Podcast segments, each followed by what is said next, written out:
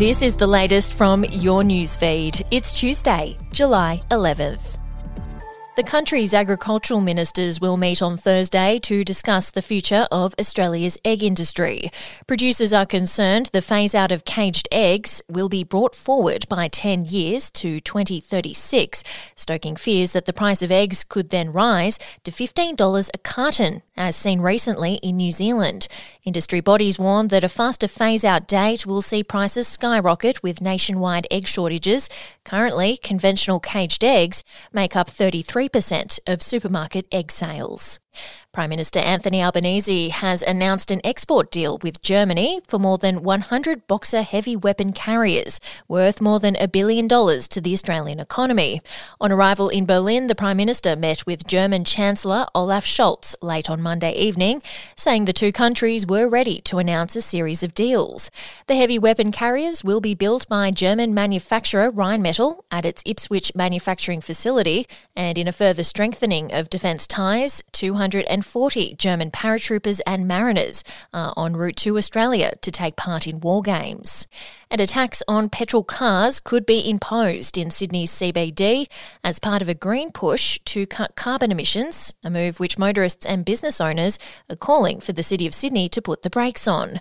The Council's new transport strategy has recommended lobbying the state government to implement a low emission zone which would prioritise electric vehicles on the city's roads. The model could include road user charges to make electric vehicles a more attractive option, but the move has sparked resistance from some motorists, with concerns over lack of EV charging infrastructure, along with the additional burden on motorists in the world's most tolled city. We'll be back after this.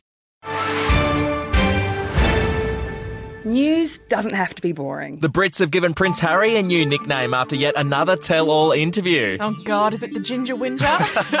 Let the team at news.com.au get you up to speed each day with their podcast, From the Newsroom. A couple were busted joining the Mile High Club. Well, I guess they can't fly Virgin anymore. Politics, sport, red carpets, royals. Get all the goss in just a few minutes. Follow From the Newsroom wherever you get your podcast from. South Australian politicians and Parliament House staff have been issued new safety advice as authorities launch unprecedented operations to crush the Adelaide CBD crime crisis. The guidance is part of Parliament's efforts to improve staff welfare and stand against harassment amid mounting crime concerns. A landmark crackdown does start today, flooding more police officers into central Adelaide in a bid to quell rising violent incidents and unruly behaviour. Special officer powers to search and ban troublemakers will also be widened. And Victorians will be slugged with a 43% increase to domestic building insurance as the industry continues to deal with surging costs and company collapses. The Victorian Managed Insurance Authority announced the increase to premiums on Monday, which will take place from September 1. Demand with the VMIA has surged in recent months as multiple volume builders have gone under. That includes assisting victims of the Porter Davis collapse, with many customers left uninsured despite legal requirements for builders to take out coverage when receiving a deposit. We'll have another update to your newsfeed tomorrow.